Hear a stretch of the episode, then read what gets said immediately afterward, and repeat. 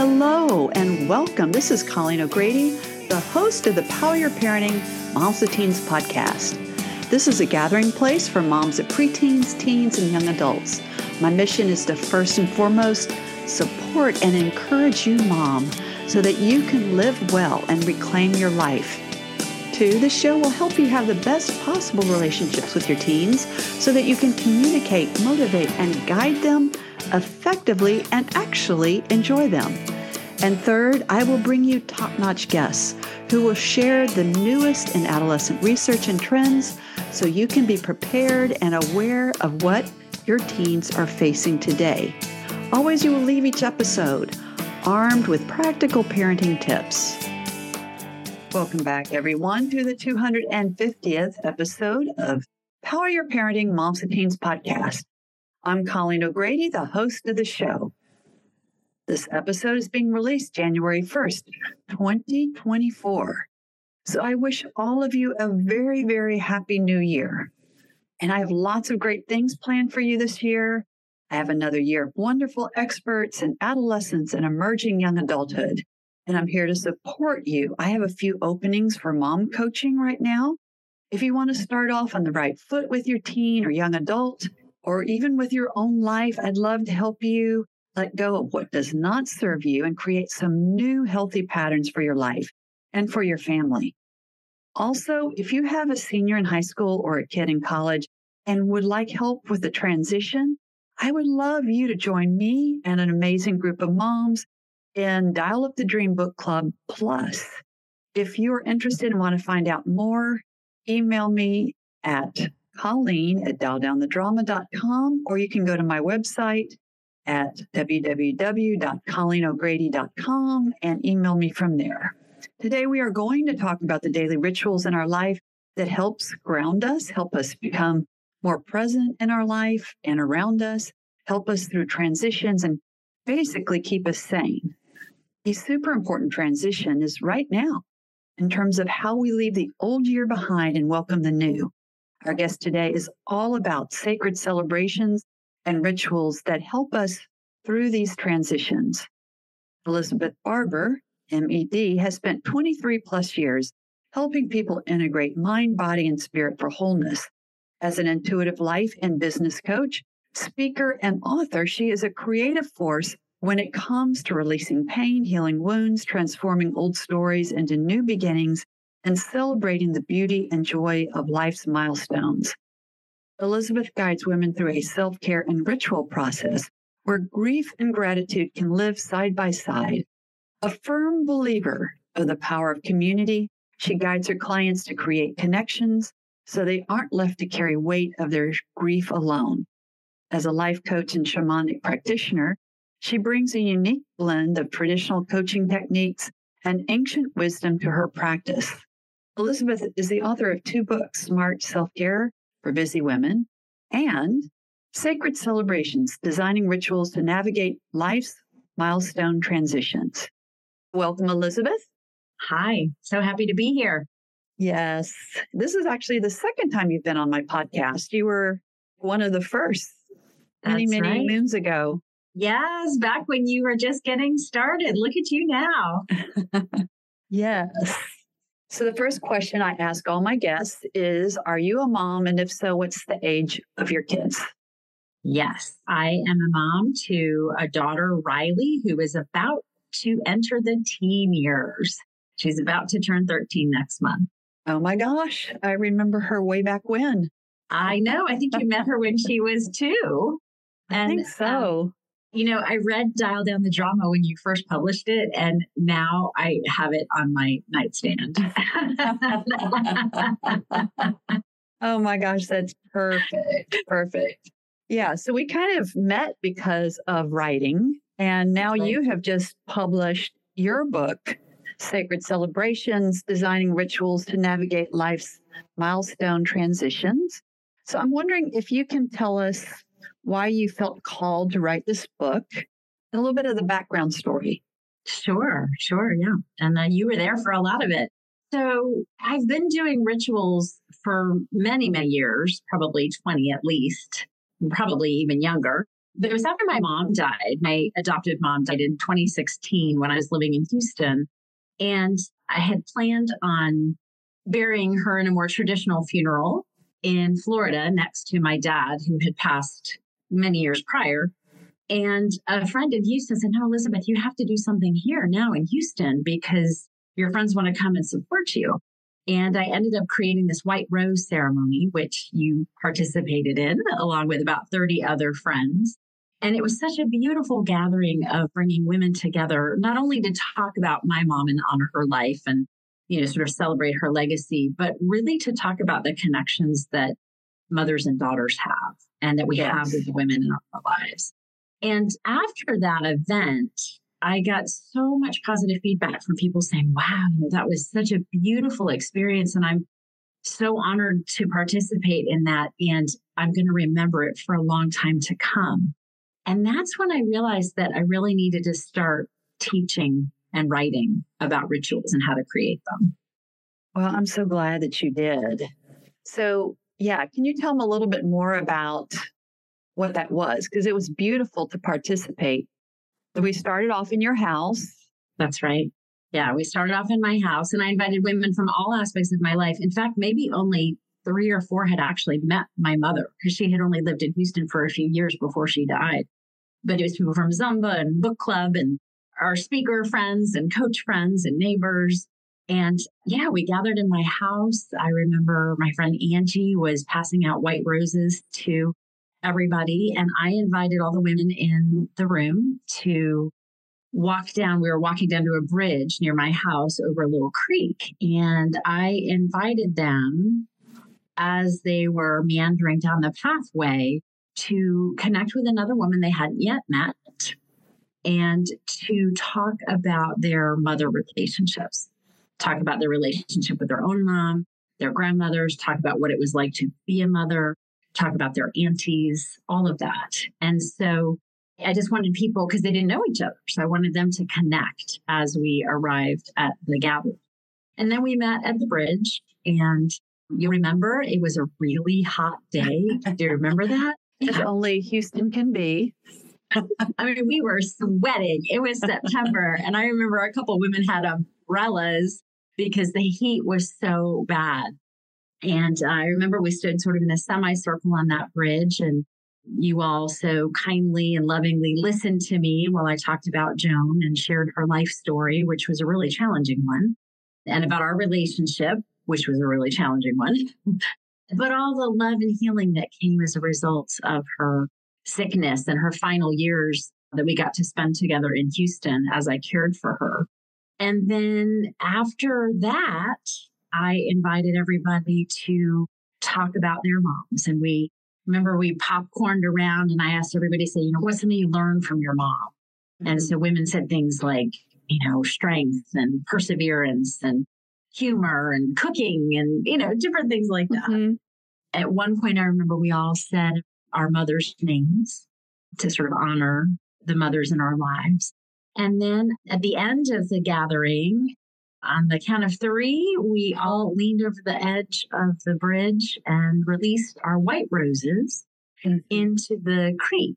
And we chose white roses because white roses are symbolic of light and love. I think they're a really good flower to work with when you're doing grief work. So, do you remember how beautiful it was for all those roses to just go? Oh, yeah. It was really beautiful. And of course, me and my work, I love anything around mothers and daughters. And we were honoring your mom and our moms. And even there was 30, 40 women there, it was very intimate. And maybe I knew half the people there. And then I felt like they were all friends when we left. And it was sacred. It was a sacred experience. Yeah. So it was really sacred. I remember somebody after the flowers passed underneath the bridge, they passed from one side to the other because that just happened to be the way the current was going. I didn't plan it that way. And someone remarked, they said, Oh, that's like your mom passing from this world to the next. Mm-hmm. So the symbolism was there, even though we didn't plan it that way. Yes. So those are great reasons to write your book. So, why are rituals important? I think we may know that because of what we just talked about. But why are rituals important and why do we need them even more today than ever? Hmm. Well, I think rituals are important because they help us to slow down. We are living in such a busy, fast paced world. And I know that you are busy like that, as are probably a lot of the moms who listen to you on a regular basis. And we are going from one thing to the next, to the next, to the next. And sometimes we just don't have any time to even take a breath. And when we create a ritual, whether it's a, a simple daily thing like sitting with your cup of tea on the back porch for five minutes, even, and just savoring that in the silence and listening to the birds in the morning, you know, such a simple thing. But whether it's that or whether it's something like a funeral or a wedding or any other kind of celebration that we can talk about, it allows us to slow down. It allows us to remove the chaos, the noise, the chatter from our regular lives and allows us to focus and really be present in the moment. Yeah, that's so important. You know, I was thinking about celebrations, and I remember one story of a, a mom that I saw in my practice. And she was having a birthday party for her seven year old boy. Mm-hmm. And she had worked and worked and worked and worked on this birthday party. See, she had stations for all the kids in her backyard and in her house and decorated and just like it was so much, so much that she did for this party. She put so much energy into this party that when it started, all she could do was sit on the sofa and she couldn't even participate. She was so done. Mm, that's so sad. I know. And I think that there's that element of a lot of the celebrations I think that moms will do is we put so much energy and effort into it and we consider everyone else, but then we don't seem to participate or we don't slow down. Like this mom kind of missed the party that she created. Mm-hmm. Yeah. Anything you well, want to say to that? Well, I think that's a good example of sometimes less is more. Mm-hmm. you know, if we do too much and go too over the top, we miss the point we miss the sacred opportunity for connection. And not saying that big and fun and playful can be really fun, but if it causes you to miss out on mm-hmm. the meaning and the magic, why do we celebrate birthdays? We celebrate birthdays because they're the end of one cycle, the end of one year, and then the beginning of a new one. So it's mm-hmm. just that moment in time where we just pause and go, wow, we just finished up being seven years old. Now we're going to be eight years old. And what is eight going to be like that's different than seven? It is very subtle, but it's an important distinction. And that's yeah. why I've been a big fan of celebrating birthdays for years. And some of my friends I know roll their eyes at me, but I'm like, this is a big deal. You only get a birthday once a year. Take advantage. okay. So the elements that are important in ritual let's talk about some of those elements. One would be it should be about connection. Yes. And what else? I think it's about intention. It's what are we intending? What do we desire? What do we want to create at this point in time? I think, yes, connection with other people for sure. And I would add to that connection with our senses, connecting with the five senses, because when we do that, it helps us to be more embodied and be present in the moment. So adding in sensory elements like music and smells and tastes of foods and all of that. You know, say think about going to a, a wedding and, you know, people talk about, oh, you know, the food was so delicious and the cake was so moist. Whatever it is that they're they're remembering, oh, the flowers were gorgeous and they smelled so good. Or, you know, we were down by the ocean and the salt air. You know, it's those sensory things that help us not only to ground in the present moment, but they also help us with the recall later. Yeah. You know, I think part of what's so magical about sacred celebrations is that it's not just the point in time, it's when you look back a year later or five years later or 25 years later mm. and you mm. can connect in and remember, you know, what did it feel like to stand in a circle of people and pledge my love to somebody and be witnessed for that? Or, you know, what was it like when my baby was born and my siblings and my parents came to the hospital to greet and welcome this new life. You know, those are the things we remember. Mm, that's great. So, why do we resist celebrations and what makes a celebration sacred? Well, I think we resist them for a lot of different reasons. I think it really, a lot of it comes from how were you raised? How was it modeled for you? Was celebration something that was automatic in your family and you were real comfortable with it? You know, maybe your parents made a big deal out of birthdays or holidays, or did you grow up in an environment where they weren't really a big deal? And it was like, oh, yeah, well, you know, you got straight A's. Eh, that's what you're expected to do. You know, next. Mm-hmm. You know, versus the family that says, hey, you got straight A's. Like, no, let's get pizza tonight to celebrate or, you know, whatever. So I think that's part of the resistance. I think for some people, maybe they don't like being the center of attention. For other people, they might think, oh, if I celebrate, I'm being too boastful. I remember actually, I had a client many, many years ago really, really top producing realtor nationwide. And she got all these awards like all the time. And I would say, why aren't you shouting this from the rooftop? She said, oh, you know, I, I don't want to be too full of myself. I don't want to be too big for my britches. And I was like, whoa, wait a minute. this is an opportunity to share with people that, hey, you know, I'm kind of good at what I do. so it's a mm-hmm. marketing opportunity, but really it's a chance to say thank you.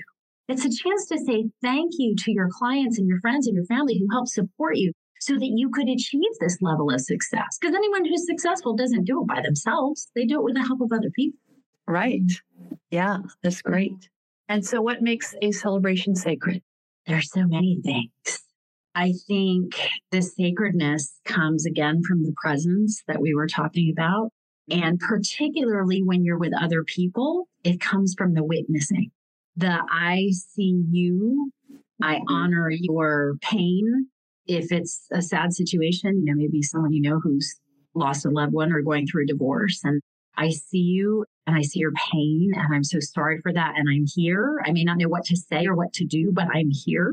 And conversely, I see your joy. I see that you had a baby or you got your master's degree or you're getting married or you bought a house. And I want to celebrate that joy with you. You know, there's an old saying share your pain and it halves the burden, and share your joy and it doubles the joy. I don't mm-hmm. know. I can't put that properly, but you get the essence of it, right? Yeah. It's that, yeah. it's that when we witness one another, it makes it easier to carry whatever it is. So to me, that's really the most sacred element is the witnessing. Yeah. And I think sometimes you would think that sharing your joy and witnessing someone else's joy would be like an easier thing, but sometimes it isn't. People are jealous, or people, you have friends that aren't happy for you that you got remarried, or so finding people who actually can witness that and share your joy, I think is so important. Well, I think that's a great point, Colleen. And I also think that we have to be mindful of when we are able to fully show up for people. I remember, you know, normally the birth of a baby is a really happy thing, right? But I remember when I was going through my fertility journey, you know, five and a half years of infertility before we ended up adopting our daughter. And every time I would get a baby announcement or an invitation to a baby shower, I wanted to throw up. I was angry. I was upset. I was sad. And of course, I had nothing to do with those people. I had nothing to do with them. And of course, I was happy for them. But I could not, in good conscience, show up at the time the way I would have liked to because I was just in my own grief and pain. Yeah. So, you know, I think it's just important to honor yourself and your emotions about how you're feeling. And, you know, if someone's having a birthday party and you're having a really hard day, it's okay to say, you know, happy birthday and I love you. And I'm just sorry I can't make it today. Yeah. So tell us about some milestone transitions that you talk about in the book, because you have a lot. Yes, there are quite a few. Well, there's the standard ones, you know, birth and death, weddings, divorces. But I think some of the ones we talk about that might pertain to your audience a little mm-hmm. bit more, on the moms who listen, are certainly educational milestones, graduations from high school, college, graduate school, all of that is so important. And then I think the women's life transitions that we go through, you know, when our daughters get their first periods, when they maybe start dating for the first time, coming of age ceremonies. Some traditions, you know, like in the Jewish tradition, you know, they have the bat mitzvah and the bar Uh-huh. mitzvah for boys. There's confirmation in some Christian traditions. And, you know, so there's a lot of, you know, vision quest. There's a lot of different coming of age rituals that we can take a look at too.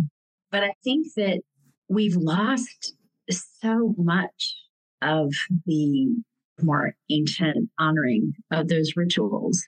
And I'm not totally sure why. I do think some of it is the fast pace of life. Mhm. Uh, we're distracted with technology, too much noise, too much information, too much news, and more disconnected from the earth, from the land, from our families. You know, we used to live intergenerationally, right? Multi generationally. You know, you might have grandparents and then parents and then children all living under one roof or very near each other. And we don't tend to live like that. So let me ask you this. Let's say that you have a daughter that's graduating from middle school Mhm. or high school. A mom wants to have a graduation party, a ritual. What could she do? If you were going to give some of these moms some ideas that can make that more than just, you know, we all ate salads and had cake. How could you make that more special, more like what you're talking about? Well, the first thing that comes to mind is I would love to see, and actually, now that we're talking about this, I need to take notes when it's my daughter's turn for these things. we're not quite there yet. We're close. She's in seventh grade. But, you know, I'd love to see whether it was graduation from eighth grade or from 12th grade, moms gather with their friend, other mom friends, and have the daughters gather and really honor and celebrate these girls for this rite of passage, you know, for completing eighth grade or completing 12th grade. And making a big deal of it, perhaps with a special meal and with talking with the girls, getting them to talk about what did you learn? How mm. have you grown? What have you accomplished? And what are your hopes and dreams for the next stage? You know, if you're heading into high school, it's like, ooh, you know, what do you want to see happen in high school? Or if you're leaving high school and either headed out into the work world or heading off to college, go, you know, what do you want to see for that? And engage in some rich conversation, getting the girls to talk, but also, I think, having the moms reflect back to their daughters here's what I see. I Mhm. see you being smart. I see you being brave. I see you being accomplished. And reflecting that, you know, especially, and maybe it's because I'm in the middle school years, but, you know, there's a lot of mean girls out there. And, you know, hopefully they all grow up, but, you know, hopefully they grow and learn and move past that phase. But I think our young girls are bombarded with negative messages and societal expectations. And for them to hear from the women, their moms, their mom's best friends, their neighbors, their teachers, that, hey, we see your brilliance. We see your intellect. We see your beauty. We see your potential and your possibility. You know, we see what lies ahead for you. And we're so excited to watch you grow into this next version of yourself. That's, Mhm. I think, would Yeah. be way more meaningful than just going to the shopping, having Yeah. pizza. I love that. The moms gathering and maybe writing cards and writing Yes. things in the card that they read and that they can take that. Because I know in some of those senior retreats, they mm-hmm. get parents to write letters, but doing something like that for graduation. And what I was just thinking as you're talking, I think something that I think moms, we can look deeper in ourselves is I think sometimes as our girls get older or our boys get older, that there's a lot of fear about that. There's a lot of anxiety. And so it's hard to celebrate, you know, our girls are getting older or dating or whatever, or even driving because there's mm-hmm. fear of like, now what? So to take time to celebrate and really see our kids as an eighth grader or a senior, because I think the girls want to be seen or the guys want to be seen as it's like moms, we can have a limited way we see our kids and they want us to see them as older, whatever that Mhm. older is. Mm-hmm. So if we can give them some kind of feedback, that's a beautiful thing. That's so true.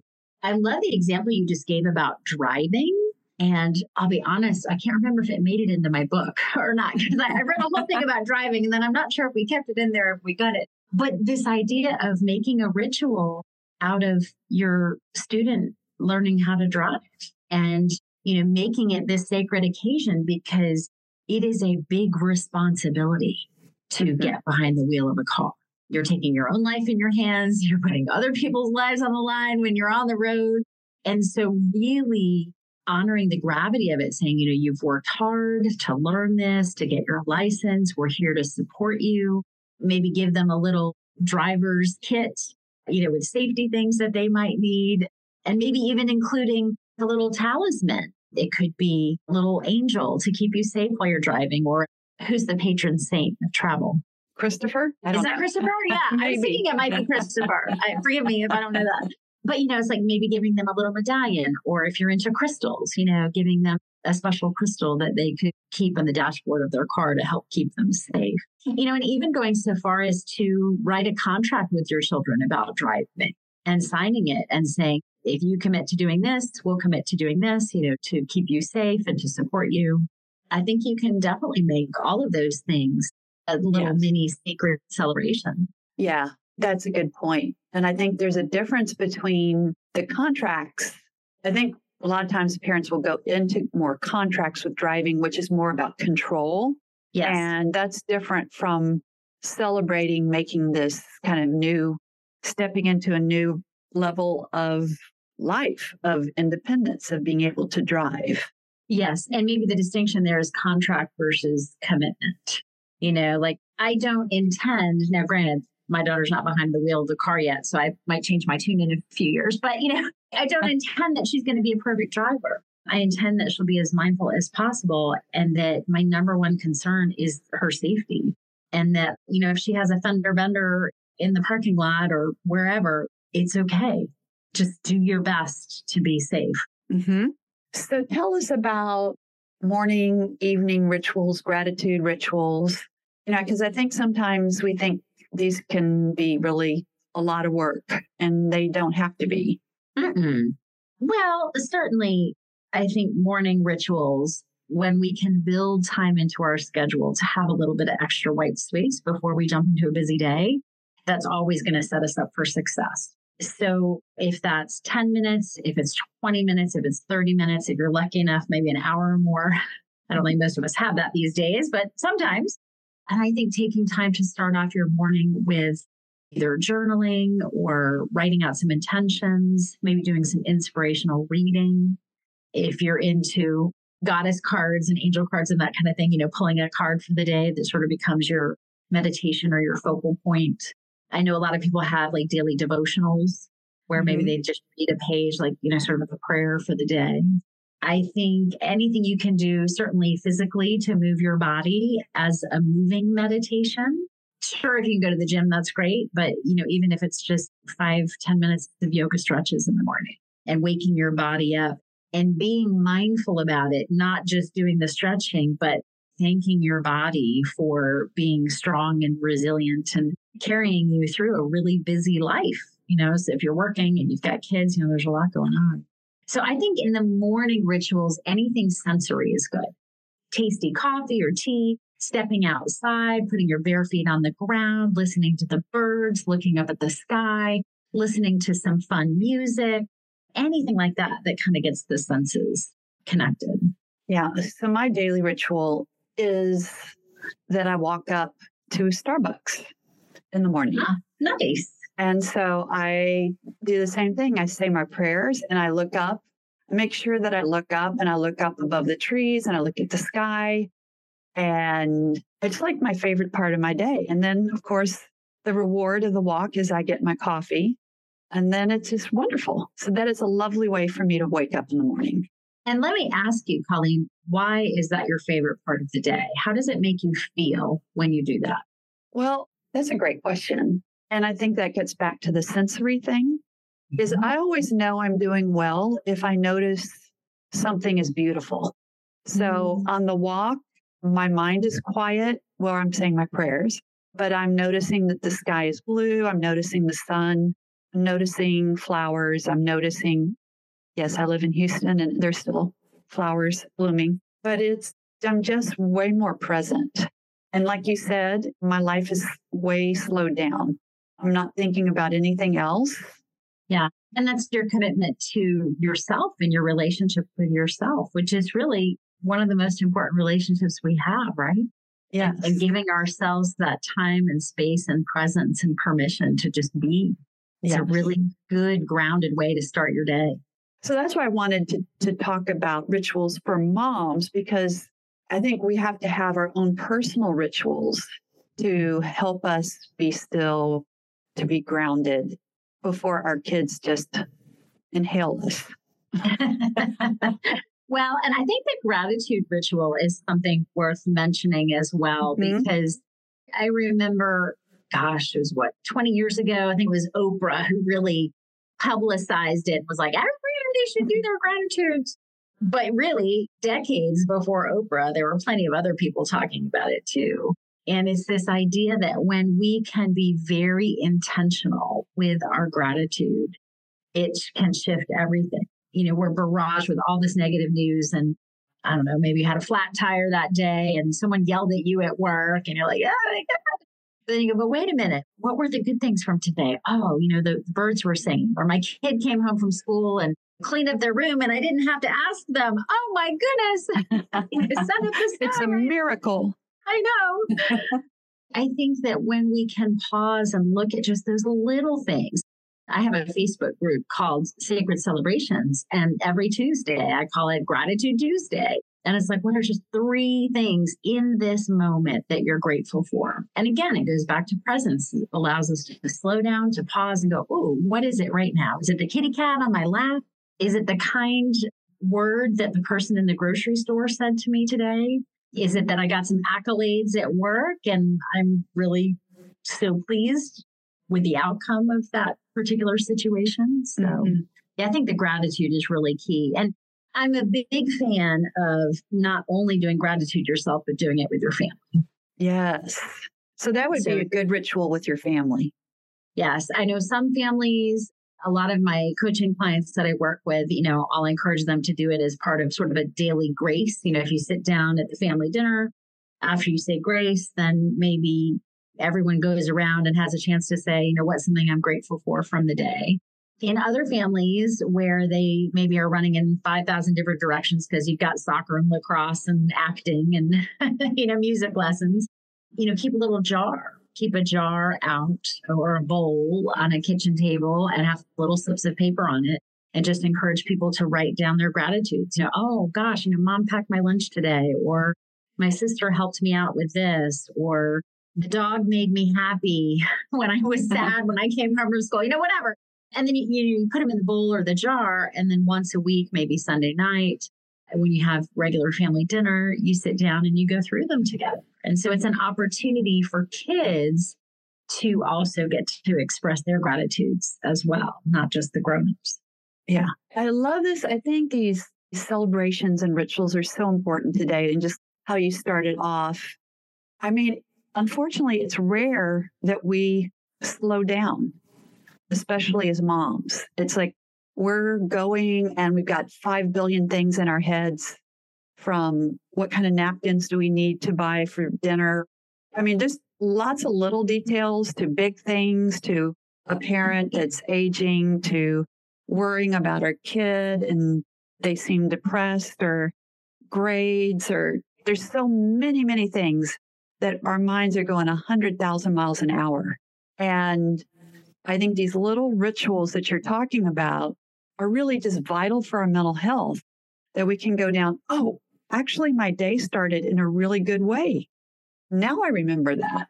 I'm in a tizzy right now, but I can, if I go back a few hours, it was really good. I think that's yeah. very helpful. All right, let's talk about rituals for the holidays. Okay. And then maybe we could lead with you talking about is there like a New Year's ritual? It seems like that might be a really good one because you're talking about the ending of something and a beginning of something, that the ending of one year and the beginning of a new year. So maybe you could give us some ideas about that. Sure, that's great. Well, one thing I'll just say in general about holidays is do what works for you and leave the rest. And that's something I learned many, many years ago. I mean, I don't even have my Christmas tree up. I'm like, I don't have time for that. Right. I have other decorations out. But I was like, I don't have time to get a tree and put the ornaments on it. I'm a single mom now. I'm like, ah, you know, we'll be fine without a tree this year. it's not mm-hmm. the end of the world. You know, so it's about really focusing on what matters the most during mm-hmm. the holiday season, whatever that is for you and whatever your faith tradition is, but not feeling like you have to keep up with the Joneses and really focus in and really maybe even sitting down with your family and saying, okay, what's most important to you? What's most important to you? What's most important to you? And have everybody speak one thing that matters the most to them. And then build your holiday celebrations, whatever they are, around those things. That's great. And then for New Year's, yes, it's a wonderful time to have the ending of one year and the beginning of the new year. But really, if you think about it, it's really the winter solstice where that begins, sort of the ending of the year, because the winter solstice is the shortest day of the year. What's that, December 21st, I think. Mm. And then the light begins to return mm. after. So that's why I think any time between solstice and the first of the year is a good time to really be looking at at some of these rituals, New Year's rituals. Um, I think a couple things you can do, and one thing I'll just share if it's okay is if any of your listeners end up, I have a free gift on my website. It's called Seven Daily Rituals for Self Care, Sanity, and Success. Love it. if they go to my website and sign up for that and download it, so they'll get that, and that will address some of what you and I were just talking about in terms of daily rituals. In just a few weeks, I'll be sending out my end of the year wrap up, and I always send out a dozen or so questions for people to ponder at the end of the year and the start of the new year so people can get that. But I'll share a couple of them here. You know, I think the first one is, you know, what did you accomplish? What are the highlights from the past year? And really, what did you learn from the past year? It's one thing to say, okay, I did this thing or I, I had this success, but what did I learn from it? What did I learn about myself, who I am in the world, how I want to show up, and how I want to continue to be? And then I think another really critical question to ask is what am I ready to let go of? Mm, yeah, that's good. What am I ready to let go of, release, to leave it behind? And if you mm-hmm. have a long list, and I, I don't know about your moms who are listening, but if you're anything like me, you've had a challenging year. And maybe it's been a challenging two or three years. You know, it kind of started in 2020 with the pandemic, and it's been a rough ride for a lot yeah. of folks. You know this, Colleen. You know, I was in a near fatal car accident earlier this year. And it's been a challenging year of healing and recovery. And I'm back and I'm feeling really good now. And I am ready to let all of that go and leave it in the old year and not take anything residual into the new year for that. That's so awesome. And I want to add one thing is I got together with some of my friends. And so for a kind of a holiday meal, I was asking what was one of your highlights this year? Because we not all of us see each other. Some of us have, haven't seen each other in a while. And it was interesting to me is first of all, they couldn't remember that. They couldn't recall anything. Well, they said, well, wait a minute, you go, you go, you go. I can't think of anything. So I think that that's the point of why we would do this. Mm-hmm. Because there are hard things for sure for you yeah, you had this horrible car accident. So it could be like, there's no highlights. But then, well, yeah, you published a book. Right. And I think all of us have some version of that. Yes. We had this really hard thing that just took so much out of us. But there are highlights. And it's not highlights like it didn't have to be like it's your highlight. It doesn't have to be anybody else's highlight, but it could be mm-hmm. I got to walk to Starbucks every morning. That was right. a highlight. It could be that. But I think if you feel like last year is a blur and I just want to let it all go, I would encourage you moms to kind of glean that there's probably some treasures in your year and don't let the hard stuff just blind you to those things. Eclipse it. Yeah. Yeah. Yeah. You know, I always encourage folks when they do a year end review to actually pull out your calendar and I still have a paper calendar. I realize I'm old Me school. okay, we're old school together. But you know, you can flip through your electronic calendar as well and just kind of go through month by month and say, wow, what happened here? And you might forget, oh, yeah, you know, I went to this wedding or oh, that's right. I had a new nephew who was born into the family. Or, you know, oh my gosh, you know, my daughter got this incredible award at school and we got to go celebrate with her. So I think taking time to go month by month is valuable. And to add to that, just look through your photos. Mm, yes. Look through your photos for the past year. That's a great idea.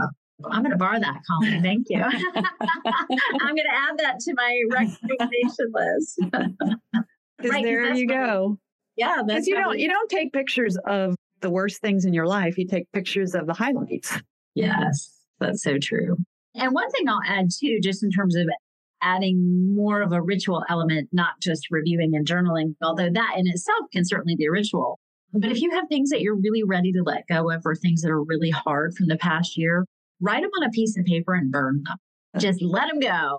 And especially if you can do that with other friends and other people. I remember when I was living in Houston, I used to do some New Year's Day retreats and we would write our stuff and burn it. And it's a very freeing feeling to transmute that energy and say, I'm done with you, move along, let's invite in the next thing. Because then what happens is it creates a vacuum and it creates this, you know, the tabula rasa, the clean slate. And then from there, it's like, okay, so now what I want for this new year. You know, another fun ritual thing to do in terms of setting intentions for the New Year's is creating a theme for yourself or a word for the year. Is that something that you do? Have you done yes. that? Yes. Yeah. Mm-hmm. What What was your word for the past year or your theme? Confidence. Oh, nice. Yeah. Embodied confidence. Embodied confidence. I love that. Mine was surrender to the divine flow. Oh, that's good. And I had to do that this year. wow.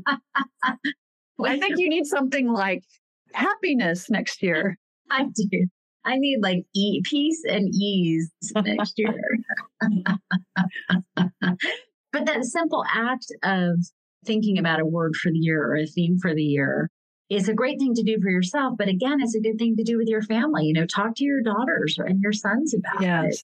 it, any of your relatives, really, and just say, well, what's your theme for the year? And why did you pick that? And why is that important for you? And why do you want to invite that into your life this year?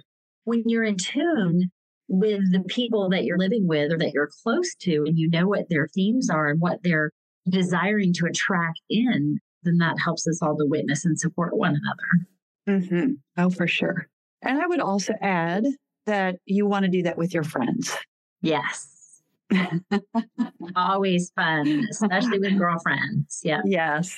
Okay. Well, I could talk to you forever for sure, but we have to kind of end this.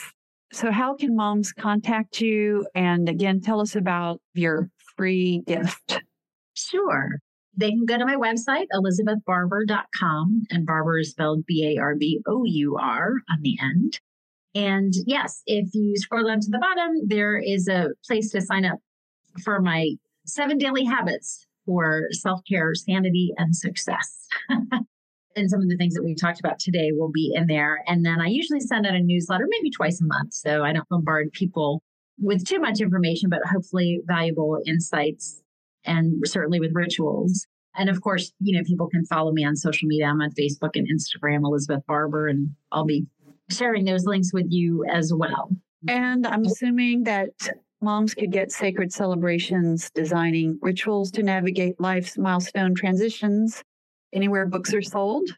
Yes, and on Amazon is a good place to do it. And it is available on my website too. If folks are interested, well, I haven't even talked about the sacred celebrations, but um, I also have a jewelry line and a product line and so people are bundling gifts and buying books and bracelets and gifts. So that's the sacredcelebrations.com website as well. Wonderful. Well, thank you so much, Elizabeth. Thank you so much, Colleen. Always a delight talking with you. This concludes this week's episode of Power Your Parenting Moms with Teens podcast. If this podcast has been helpful, I would absolutely love it if you could go to Apple Podcasts and leave a five star review this makes it easier for other moms like you to find the support and encouragement they need. Also, my award winning best selling books, Dial Down the Drama, Reducing Conflict, Reconnecting with Your Teenage Daughter, and my newest release book, Up the Dream, Making Your Daughter's Journey to Adulthood the Best for Both of You. You can find both of these books wherever books are sold. And you can find other great resources and contact me at ColleenO'Grady.com, and that has two L's and two E's. This podcast is a part of the C Suite Radio Network. For more top business podcasts, visit c-suiteradio.com.